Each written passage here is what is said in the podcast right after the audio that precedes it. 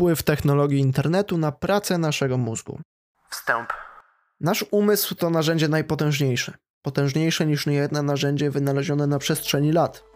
Technologia w obecnych czasach dosięga potęgę naszego mózgu i wprowadza pewne elementy funkcji mózgu w robotykę. Ale czy tak naprawdę kiedykolwiek go dogoni? W tym temacie odpowiedź podał Nicolas Carr, który w swojej książce Płytki umysł, jak internet wpływa na nasz mózg, opowiadał wyjątkowości i jednostkowości poszczególnych umysłów. Jest to jeden z tematów, przy którym zaprzeczenia zapewne nie usłyszymy. Gdyż wielofunkcyjność, wielozadaniowość, być może wielu cokolwiek, udowadnia nam, z jak niskim prawdopodobieństwem jest możliwe, aby nasz umysł został podrobiony. Sam zwrot wielo cokolwiek jest bardzo obszerny. Nie będziemy w stanie wymienić wszystkich funkcji naszego umysłu, za które odpowiada, które proces wspomaga, a będziemy jedynie w stanie powiedzieć sobie, gdzie działa. A działa wszędzie, w mniejszym lub większym stopniu, jednakże wszędzie. Zatem głównym przeciwnikiem naszego umysłu może być serce. To one decyduje o sprawach, o których umysł nie ma pojęcia. O sprawach z poziomu emocji, empatii. Ono również pełni funkcję podpowiadającą, być może myląc nas w naszych świadomych decyzjach. Jednak życie zmusza nas do życia z symultanicznym działaniem tych dwóch narządów. Jesteśmy do takiego działania przyzwyczajeni, więc w tym obszarze nie mamy się o co martwić. Nasze najpotężniejsze narzędzie, a zatem umysł, jest narażony na osłabienie, zainfekowanie bądź rozszarpanie na strzępy. Hasła dość infantylne, natomiast w istocie tej pracy dobrze oddające ich znaczenie. Płytkość umysłu poza internetem. Poza fatalistycznymi poglądami ze wstępu nie możemy zapomnieć o tym, że umysł również potrafi być rozwijany i pielęgnowany. W poprzednim zdaniu popełniłem pewien błąd, celowo. Potrafi być to stwierdzenie zakładające samokontrolę umysłu, brak osobowości jej nadaniu i wszystko, co pozaosobowe. A przecież nasz umysł jest zależny od nas. Psychoterapeuta Antoni de Mello posłużył się trafnym porównaniem umysłu do ogrodu. Cytat. Umysł przypomina żyzny ogród, którym trzeba się codziennie zajmować, aby kwitł. Koniec cytatu. Więc poza tym, że umysł być potrafi, bo z pewnością potrafi, to niestety nie potrafi być samoistnie pielęgnowany. Swoje rozważania wesprę przykładem wcześniej wspomnianego autora Nicolasa Cara, który w rozdziale swojej książki Płytki umysł, jak internet wpływa na nasz mózg pod tytułem Narzędzia umysłu, uwidacznia, że nasz rozwój zdobywa siłę przez to, że stopniowo przestajemy rysować to, co widzimy, a zaczynamy rysować to, co wiemy. Posłużonym w książce przykładem była kartografia, a więc nauka ilustracji map. Zatem idąc za tym przykładem, kartografia jest jedną z tych dziedzin, w której za jej rozwojem umysł ludzki zrzeszył się i zaczął rozumieć jej znaczenie i działanie. Im więcej korzystano z map, w tym większym stopniu umysł ludzki odbierał rzeczywistość w tych kategoriach. Był to pewien wynalazek techniczny, mapa. Dziś co prawda wielu z nas używa ich komputerowych zamienników, lecz jej sens i znaczenie nadały czasy, w których dokładność jej odręcznego narysowania była ogromnym wyzwaniem. Dziś satelitarnie skanujemy świat i komputer za nas przenosi to do komputera. Zatraca to u nas funkcję orientacji, bo jesteśmy pewni, że zawsze możemy włączyć mapy na naszym smartfonie i trafić do celu. Bardzo słusznie zresztą, dla naszego spokoju ducha i bezpieczeństwa jest to ceniona opcja. Natomiast nasz umysł jest wówczas w stanie czuwania. Nie włącza się, bo po co? Skoro oczy widzą, gdzie mają dążyć, niejednokrotnie lektor również wspomaga nam te rozpoznanie i uszy również słyszą. Nie wybiegając jednak poza temat pozainternetowy, którym cieszymy się tak rzadko, wróćmy do lektury Kara, który skupia swój kolejny temat rozważań naokoło technologii intelektualnych. Są to niewątpliwie pewne dokonania intelektualne, a więc wywodzące się z umysłu. W taki sposób powstały na przykład maszyna do pisania, liczydło, suwak logarytmiczny, sekstant i globus, książka i gazeta, szkoła i biblioteka, aż w końcu komputer oraz internet. Wszystkie te technologiczne wymysły ludzkiego umysłu powstały z jakiegoś pomysłu i w jakimś celu. Często ich autorzy nie zdawali sobie sprawy jeszcze, do jakich celów mogą być wykorzystywane ich intelektualne pomysły przełożone już na materialne przedmioty. Popularnym przykładem w tej materii jest sam Alfred Nobel, twórca dynamitu, który nie zdawał sobie sprawy z mrożącej krew w żyłach istoty jego wynalazku. Więc jego intelekt dał owoc w postaci materialnej, technicznej materii, która wykorzystywana mogła być w jakichkolwiek celach, o których autor nie zdawał sobie sprawy. Determiniści cieszyliby się tutaj szczególnie. Dla nich ważne jest to, aby produkować coraz to bardziej wyrafinowane narzędzia, im więcej, tym lepiej. W końcu staniemy się zbędni. Spieraliby się z tym instrumentaliści, którzy niewątpliwie w zakresie dynamitu mieliby rację. Wizja, że jesteśmy w jakiś sposób kontrolowani przez nasze narzędzia, jest pewnego rodzaju klątwą. Jeżeli doświadczenie współczesnego społeczeństwa w ogóle pokazuje nam cokolwiek, to pokazuje nam właśnie to, że technologie nie są tylko wsparciem ludzkiej aktywności, lecz stanowią potężne siły wpływające na kształt jej aktywności i jej znaczenie, zauważa politolog Langdon Winner. Era internetu.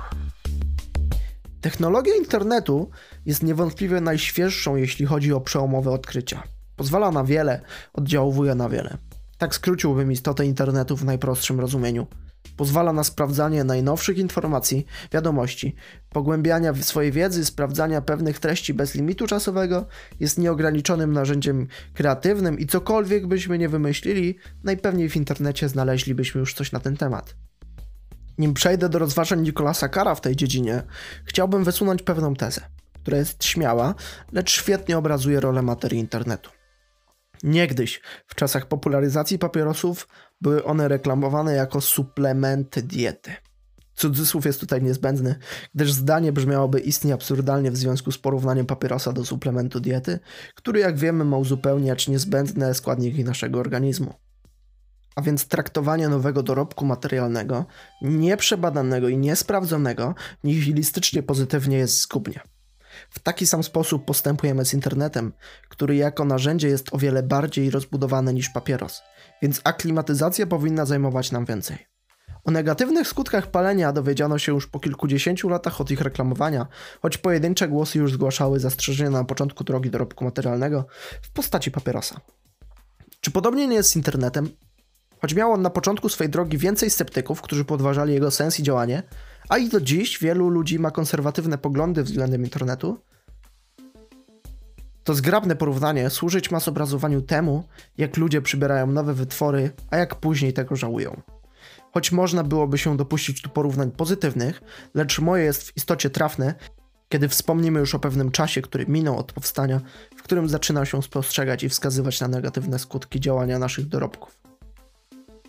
Niewątpliwie dzisiejsze badania prowadzą do wniosków negatywnych w związku z wpływem internetu na nasz umysł. Jak przywołuje Nicolas Carr w rozdziale Mózg żonglera, dziesiątki badań prowadzonych przez psychologów, neurobiologów, pedagogów czy projektantów stron internetowych prowadzą do tego samego wniosku. Gdy podłączymy się do sieci, wchodzimy w środowisko, które sprzyja pobieżnemu czytaniu, chaotycznemu myśleniu i powierzchownej nauce. Nie ma co do tego żadnych wątpliwości. Generacja Z, czyli pokolenie internetowe, jest tego żywym przykładem. Poza tym, autor książki Płytki Umysł porównuje surfowanie po internecie i snucie głębokich refleksji z ślizganiem się po powierzchni, czytając książkę. Ogólnie przyjmowane wiadomości, pobieżnie się uczymy i nasze życie zdaje się bardziej chaotyczne. Uwarunkowania środowiskowe są od tego niewątpliwie nieodłączne, zatem internet jest jednym z nich. Wszystko przez bodźce. To, co w sieci, przeróżne kolory, różne czcionki, wielkie zdjęcia, rzucające się w oczy tytuły wprawia nas w stan oszołomienia. Na tapet weźmy stronę główną YouTube'a. W komputerowej wersji tego serwisu jesteśmy zapraszani przez 8 miniatur proponowanych przez algorytm, wybranych specjalnych dla nas. Filmów lub filmików, a więc na wstępie jesteśmy atakowani bodźcem wzroku, co w rzeczy samej nie jest niczym złym. Znawcy mediów wiedzą, że twórcy muszą zachęcić widza przez pierwsze sekundy filmu, zachęcając go szybką, treściwą, choć dość infantylną wiedzą co do oglądanego materiału. Najczęściej jest tam zawierany pewien kontrakt. Obejrzyj do końca, a zobaczysz to. Wówczas uaktywnianych jest już wiele bodźców. Niewątpliwie wzrokowe, ale i słuchowe, niejednokrotnie emocjonalne, gdzie związujemy się z treścią danego filmiku. Zawarł to bardzo dobrze Nicolas Carr, który pisał o bodźcach sensorycznych i poznawczych, czyli powtarzających się, intensywnych, interaktywnych, uzależniających, które jak dowodzą badania prędko i wyraźnie przekładają się na zmiany w obwodach neuronalnych.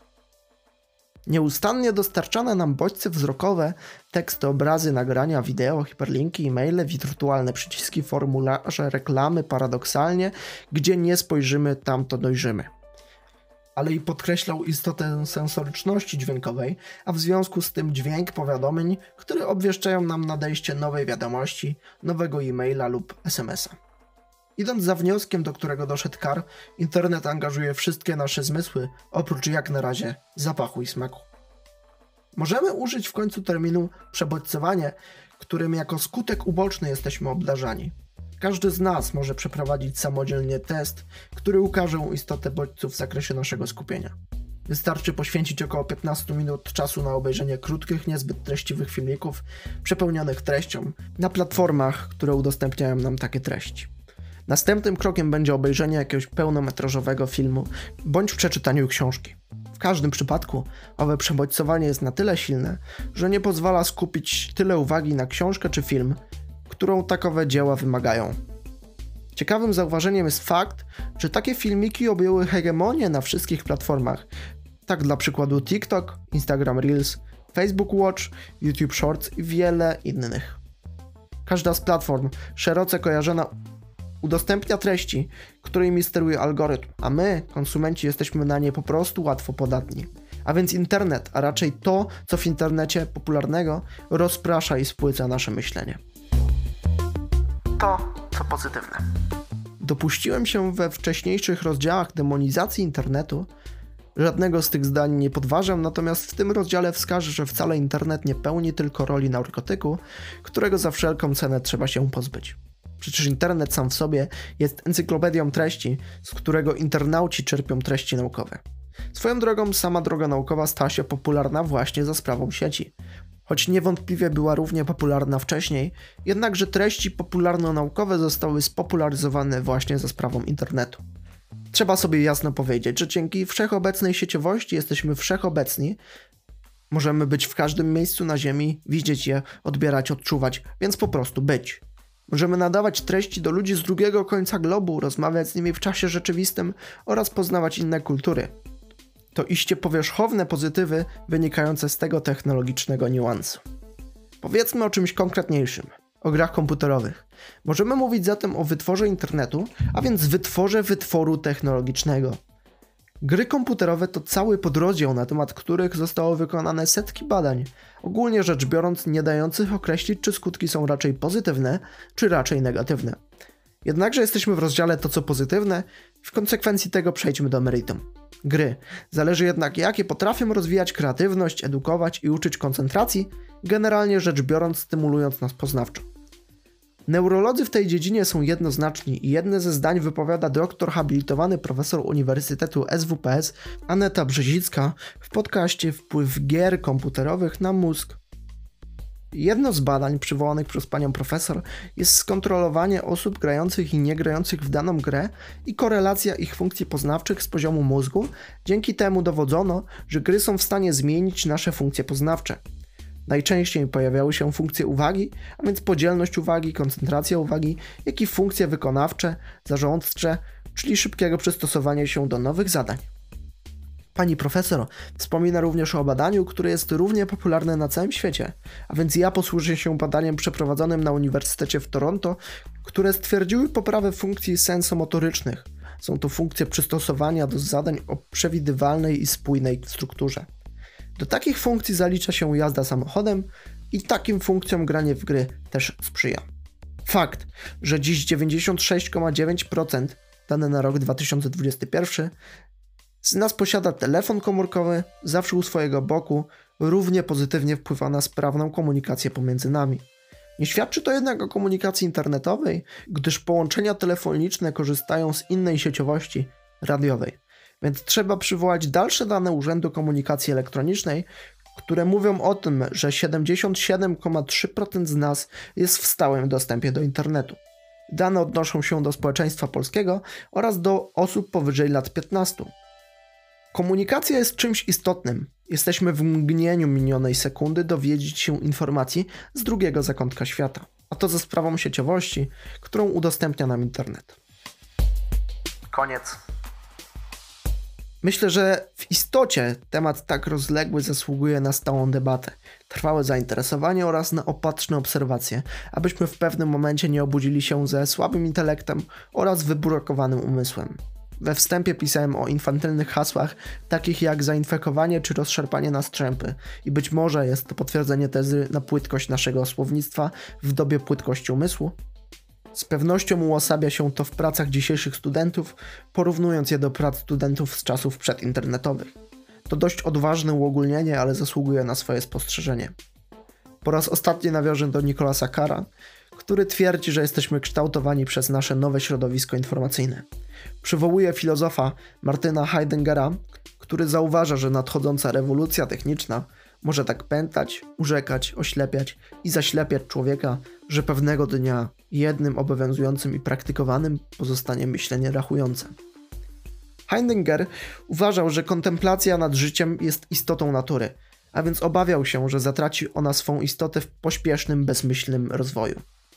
Na końcu tejże książki Kara pojawia się zgrabne porównanie do przejeżdżającego pociągu przez peron, zagłuszającego nasze emocje, spostrzeżenie i odczucia, które pojawia się właśnie po kontemplacji. Oby ten pędzący pociąg nie okazał się internetem, abyśmy nadal mieli swoje miejsce do spokojnego rozmyślania.